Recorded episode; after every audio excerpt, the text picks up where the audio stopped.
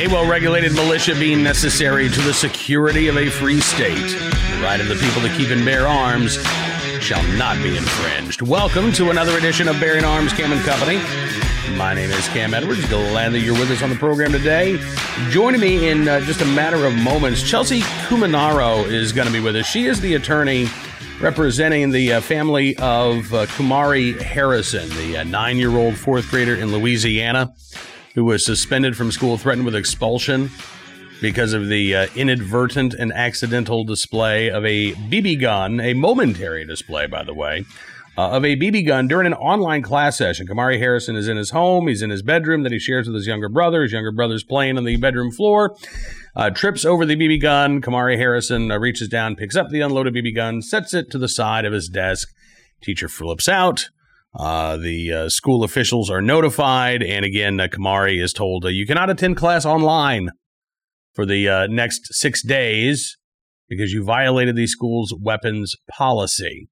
As ridiculous as that is, uh, there is some good news in this case. You know, the Attorney General has taken a, great interest. Jeff Landry, the Attorney General of Louisiana, has taken a, a great interest in this case, as have lawmakers uh, in Baton Rouge. When we spoke with Attorney General Landry on the program, I guess this was last Friday, uh, he said that uh, lawmakers were taking an interest. And yesterday in Baton Rouge, the uh, Louisiana House Education Committee unanimously voting to advance a piece of legislation called the Kamari Harrison Act, uh, which would force school districts to write policy specifically for online learning. The uh, bill would also give families more options to appeal disciplinary decisions uh, even involving district courts. Kamari was actually uh, testifying there in Baton Rouge on Wednesday, along with his family, in favor of the bill. Nyron Harrison, his dad, said, I'm trying to hold back tears because I'm so proud of my son. He doesn't understand the seriousness of what's going on right now, but he is making history, and I'm a very proud father. So we're going to talk with, uh, again, Chelsea Kuman. Uh, hang on one second. Let me make sure that I pronounce that name correctly. Chelsea Cusimano, the attorney for the uh, Harrison family will be with us here momentarily. But I do just want to take a minute to talk about last night's vice presidential debate. If you uh, watched any or all of it, you know that the Second Amendment once again did not come up. And now there's uh, questions as to whether or not we're going to get a second presidential debate. Uh, the uh, Commission on Presidential Debates announcing that uh, they planned on holding that second debate virtually uh, with the moderator and participants not the candidates, but uh, quote unquote participants in Miami, and Joe Biden and Donald Trump basically beaming in uh, from elsewhere. Donald Trump saying on Thursday morning that he doesn't want to do that. He'll hold a rally instead of a, a second presidential debate. You know, I'm I'm kind of disappointed. I think that's probably going to be a mistake for the uh, the Trump campaign, uh, which had been, you know, in the build up to the first presidential debate, suggesting that Joe Biden uh, might want to duck the debate. I do understand Donald Trump says that uh, the uh, Commission on Presidential Debates didn't talk with the campaign first. There was no dialogue or discussion. This was simply a, here's how it's going to be. And he said, well, no, no, that's not how it's going to be. Uh, but uh, personally, I'm disappointed because who knows if we're going to get another presidential debate before the election. And if these are the only two debates that are held, then gun control will not have been brought up at all in any of the uh, presidential or vice presidential debates. Um, this was not brought up as a topic last night during the uh, debate between Mike Pence and Kamala Harris, which, by the way, I thought uh, Mike Pence did a, a good job. Uh, and I, I, think that he probably walked away the uh, the winner of the exchanges with Kamala Harris. But you know, I, I had written a piece at uh, Bearing Arms yesterday, three questions that I would have liked to have seen Mike Pence pose to Kamala Harris. The format really didn't allow for that to happen. Uh, both of the candidates really seemed to be uh, pressed for time to, uh, to to get out their complete statements before the moderator interrupted them. Say, "All right, we got to move on. We got to move on. Time's up. Time's up. Time's up." So there really wasn't an opportunity for Mike Pence to uh, to to get uh, uh, to the point where he could bring up the Biden Harris plans for the Second Amendment. and I think it would be an absolute disservice to voters if we don't hear two minutes or four minutes of discussion about the Biden Harris plan and the Trump Pence plan uh, to deal with your right to keep and bear arms because uh, Joe Biden and Kamala Harris, they have big plans for your right to keep and bear arms.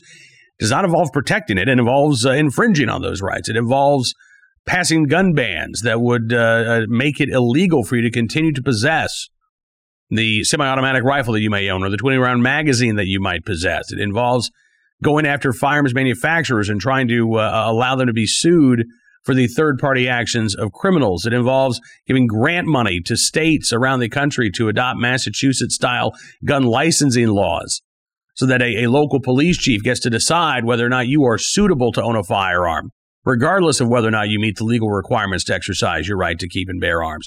None of those things have been brought up during the uh, first presidential debate, during the vice presidential debate. And again, I think it would be a real shame if the American people don't have a chance to hear from the Biden Harris campaign or the Trump Pence campaign about these issues. Not that I expect Joe Biden or Kamala Harris to be honest, by the way, about their uh, plans. They'll couch it in terms of, uh, well, we support the Second Amendment, but we're just in favor of common sense gun safety regulations. I mean, I know how they would weasel out of any real discussion about uh, what their uh, uh, uh, attacks on the right to keep and bear arms would mean for tens of millions of legal gun owners. But the question should still be asked. Uh, and I'm kind of concerned that we're not going to have a chance to, to actually hear from either campaign on the uh, Second Amendment before Election Day. So it becomes even more incumbent on gun owners to get information out there. I've got another piece at Bearing Arms today, breaking down another so called fact check about Joe Biden's position on the Second Amendment. This one coming from Snopes. And uh, I would encourage you go to bearingarms.com, share these stories uh, that talk about Joe Biden and Kamala Harris's uh, uh, uh, agenda when it comes to the right to keep and bear arms. Make sure that every gun owner you know, and and the non-gun owners as well, uh, understand what is at stake here in the November elections. The the one time that there may have been an opportunity uh, to, uh, to to bring up the Second Amendment. It came during a, uh, a discussion about the Supreme Court. Uh, but Mike Pence, uh, you know, and I think rightfully so, tried to uh, he used his time to try to pin Kamala Harris down with a yes or no answer. Will the Biden Harris administration pack the Supreme Court if they're elected? Will you expand the number of justices from nine to thirteen? Joe Biden has refused to answer that question. I mean, he just came out and said, "Listen, I'm not going to answer that question because then all of a sudden my answer becomes you know, a campaign fodder. Well, yeah, no kidding, Joe, because it's important. Kamala Harris didn't even do that. She just ha ha ha ha and danced around the issue and didn't address the subject at all. That was kind of a, a common theme for Kamala Harris when she was asked questions that she did not want to talk about. Uh, and Joe, you know, listen, Mike Pence did a, a I think a, a, a service to those watching when he said, "All right, look, you know, she's not answering," and I think we all know the reason why she's not answering is because yes, that's exactly what they plan to do if they're elected. Um, again, I just I, I hope, fingers crossed, that we get some substantive discussion about the uh, gun control proposals from Joe Biden and Kamala Harris. And if it's not going to happen on the debate stage again, it's got to be up to gun owners around the country to make sure that this information gets out there. All right. So, having said that, let's now turn our attention back to our uh, main topic today the uh, case of Kamari Harris, which has gone from being basically a, a, a local news story in Jefferson Parish, Louisiana, uh, to now a national news story with uh, perhaps national implications because the bill uh, that has been offered there in Louisiana, this could be model legislation, frankly, for states around the nation. Uh, and hopefully would curtail some of the abuses that we've seen from school districts when it comes to kids being kids and the inadvertent and accidental display of, you know, a BB gun or an airsoft gun or a Nerf gun, which in some cases actually led to police showing up at the homes of these kids as I said, had the chance to talk with Chelsea Cusimano, the attorney for the Harrison family, earlier today about the latest developments there in Louisiana. Take a look and a listen. Chelsea, thank you so much for coming on the program today. It's good talking with you. No problem. Thank you for having me. Absolutely. I mean, this case is really, really blown up here. Uh, I, I, first reported, I guess, the day that New Orleans media first uh, started covering the case of Kamari Harrison. And since then, I mean, not only has this story received national attention, but Louisiana's Attorney General has gotten involved. Lawmakers are, are now getting involved. In fact, Kamari was testifying with his family in Baton Rouge at the state capitol on uh, Wednesday afternoon. Cam, have you seen the results of what happened at the state capitol yesterday? The unanimous passage uh, by the Louisiana House Education Committee for the Kamari Harrison Act. Yes, this is correct. incredible. It passed with one amendment, that amendment being that it be renamed the Kamari Harrison Act.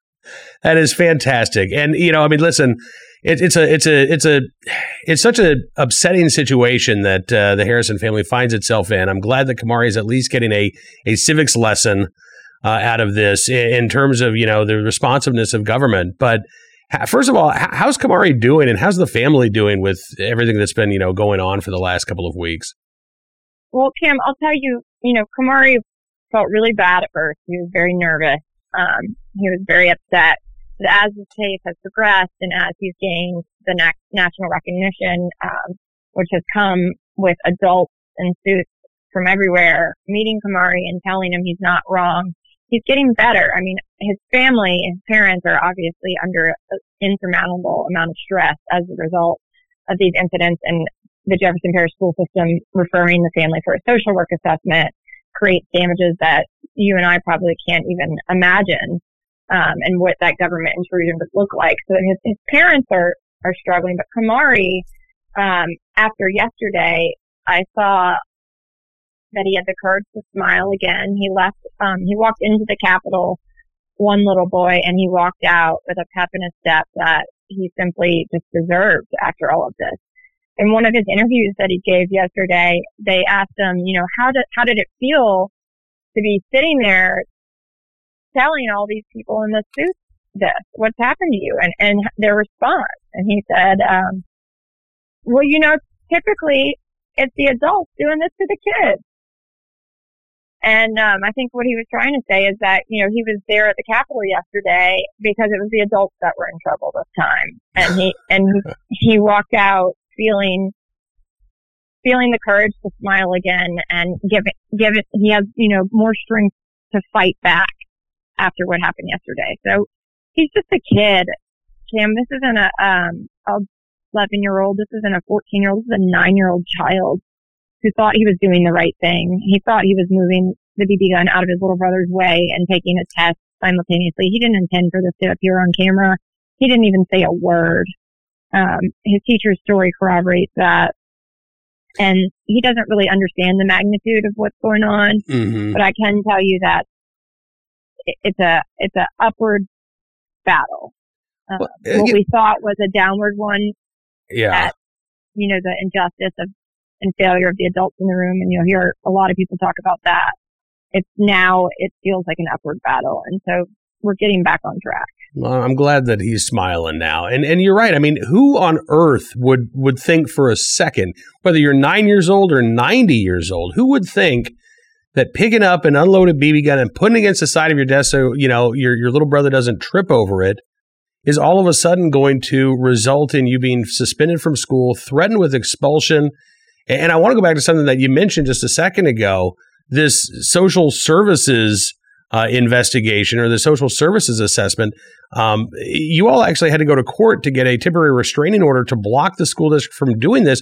How did this even come about? How, what, what happened where the Jefferson Parish School said, we want a, a social worker to investigate the family here? Um, well, after the due process hearing, which quite frankly contained anything but due process, they ordered a, um, or they issued his, you know, his suspension. And with the six day suspension was a referral for a social work assessment. And because they take, they have taken the position that Kamari's bedroom is an extension of a government classroom. And they said as much in his due process hearing. So presumably they believe that they also have the authority to order a social work assessment. I, I can't explain it, Kim. Um, and that's why I filed a TRO and that's why I believe a judge signed a TRO. So that TRO will block them, block the school district from from conducting that assessment, at least for now, pending, right? Pending a hearing on, on the matter. Okay. Do we and have that a, hearing set November fourth? November fourth. Okay. Uh, you know, I, I, know that in the in the immediate uh, aftermath of this story getting reported, um, you heard from a lot of people from not just there locally in Louisiana, but but really around the country who were saying that that their kids had either gone through similar instances or in some cases, thankfully, you know, there was an inadvertent display of a BB gun or a Nerf gun or something, and the school district did not react the way that Jefferson Parish uh, schools did. Do you get the the sense, Chelsea, that this is happening? I mean, I'm aware of at least three other cases around the country, one in Maryland, uh, two in Colorado. Um, where you know this has happened, and actually police responded to these homes. But do you get the sense that this is happening more frequently than than we might realize? Um, I get the sense that the schools across the country entered the virtual learning without taking five minutes to sit down and put pen to paper and write a virtual instruction policy for parents and students to give them any sort of guidance. And then as a result thereof are applying their on-campus weapons policies with a unilateral decision that, you know, the government controls your bedroom, which is your virtual instruction environment. And yes, I, I get the sense that this is happening everywhere. It is a bigger issue. And because this particular family had a connection to me, they had a resource to get their story told. And if they didn't have this resource, then we wouldn't have found out about three cases that are in Jefferson Parish alone. So if I, if there, if this unveils three cases two weapons one and one knives one in Jefferson Parish alone in the state of Louisiana. How many more are out there? Yeah, um, I haven't even seen that. I've heard from people from New Jersey to Maryland, um, from across the state of Louisiana, for instances. And what we're doing now at the legislature is ordering school boards to write virtual learning policies and procedures and give parents any sort of instruction as to what a classroom should or should not look like so these situations do not occur. That's amazing. And also, I, I mean, yeah, go ahead. I, yeah, the other component of this is the school system gave parents a laptop, but gave them no instruction. They didn't tell them how to conform their homes into government classrooms.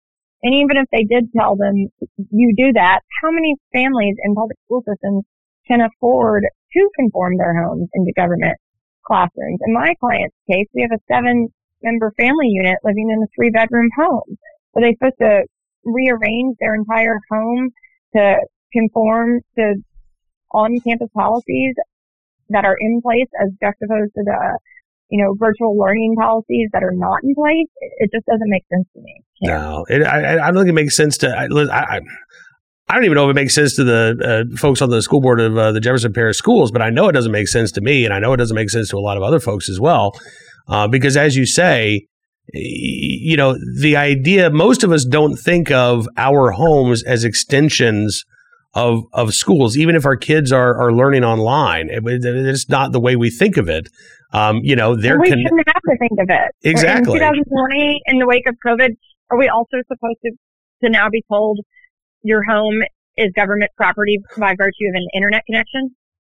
I mean, that's basically what the Jefferson Parish schools are saying, right? Uh, it is. It's not basically. It is what they are saying. It and, is what they have said. And you said that there are three other cases that you've become aware of just in Jefferson Parish involving Correct. incidents that are very similar to Kamari's? Correct. Wow. I wouldn't say very similar. Um, Kamari's is an unusual set of circumstances because Kamari's was um, inadvertent. The uh, a lot of the cases that are coming up are kids playing with their toys in the background. But again, these are children. These are you know children playing with toys. They're fidgeting. They're they're sitting there in front of a computer for five hours, six hours with no breaks. They're going to play with a toy that's in their home unless their parents are told, you know, put them in a room or here, put a white screen on so we can't see anything but their face. Yeah. Well, when I say similar, I mean these were not cases of kids making threats. These were not cases of kids, uh, you know, a- actually flashing a, a, a real firearm. These were again. I don't, I don't know the intricate details of the other cases. Okay. Um, I but I do know that the attorney general is investigating okay. three cases in Jefferson Parish. Um, I I believe that these children were not making threats um, I know that one was not the, and I believe that the other was not as well. I believe they were just incidents of kids being kids in their own bedroom. Okay. Well, we'll reach out to the Attorney General's office and see if, uh, you know, once their investigation is concluded, they can give us any more details. But, you know, what is your advice right now to parents who might be watching who, uh, you know, their own kids are are having to go to school virtually and, and online. What would you recommend that they do to be proactive to try to prevent something like this happening where they live? Well, the first thing I would tell parents right now is be afraid. Um, if something doesn't get done about this, be very afraid. The second thing I would tell them is, I, you know, Cam, I'm not a parent, so I don't want to give parental advice, but I've watched my clients as parents struggle since the moment this took place. Um, you know, the the government is watching. They by giving you a laptop, certain parishes and certain counties may feel that they have, you know, the right to view what goes on in your home and judge what happens in there. And that's a very, very scary thing.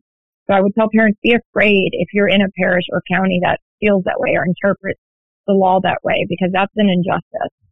Um, the second thing that I would, you know, advise as an attorney until this matter is resolved in every state is, you know, watch out for your background. Make sure that there's nothing in there that would be an ordinary thing that a child would be doing at home because you don't want to, you don't want this to happen to you. What has happened to Kamari and his family is a egregious government overreach and it's a terrifying intrusion into this family's home. And now we're in litigation to clear a nine year old's record for a possesses weapons prohibited under federal law charge for a Daisy BB gun. We're talking about the BB gun from a Christmas story being spotted in the background of his virtual learning instruction while he was taking an exam with his computer on mute. Well, listen, Chelsea, again, I appreciate you coming on the program today. We are going to continue to cover this case uh, as it uh, both the, the, the you know the the legal aspects of this, the legislative aspects of this, uh, because this is a situation that I think parents should be concerned about. I, I you know I've been telling parents. Uh, be proactive. Reach out to your local school board. Reach out to your school superintendent. Ask yeah, what the policies be, are. Uh, you know, Cam, thank you for saying that. Uh, my my brain's a little foggy from yeah, no. the legislature yesterday. One piece of advice as an attorney that you know I don't want to give legal advice to non-clients, but as just a, a reasonable human being, you nailed it. Call your school board members, call your superintendents, email them, send them this story, send them a link to your podcast, send them a link to, you know, Google Kamari Harrison's name and send it to your lawmakers. Let them know what's happening. Let this story be an example of change and what school boards and what the government can do to protect these children and not do further harm to them. Absolutely. Chelsea Cusimano. Another thing here that I am doing um, is asking everybody to call every legislator they know and every board member they know. I'll be reaching out honestly to my uh, state representative and my state senator here in Virginia, uh, and you know, asking them to take a look at the uh, uh the bill uh, there in Louisiana. Want to make sure I get the name uh, correct here. The Kamari Harrison Act, and, and, House and Bill eighty three. House Bill eighty three. Okay, because yeah, I, I, would love to see my local lawmakers sponsor something like this in Virginia. So, so Cam, the unusual situation with this is, I believe we are the only state in an extraordinary extraordinary session right now. So most sessions run March to June. Mm-hmm. So the reason that this case is gaining so much national attention is because Louisiana moved forward with holding an emergency COVID session. And this is a virtual learning matter, so therefore it's a COVID matter, and it made its way onto the agenda. Yeah. So this may not even make its way to other states until, you know, March or whenever your legislative session commences. So until that date, if you don't have an emergency session pending, which I don't think any other state does, maybe Wisconsin, maybe Wyoming, one of the W states, you know, the best you can do is reach out to your lawmakers and your um, school board members and your superintendents and your board of education um, members as well to try to cut this off at the head because it needs to be cut off at the head. Absolutely. Chelsea, again, thank you so much for coming on the program today. It's good talking with you, and uh, I hope we get to stay in touch and we get an update from you again here before long.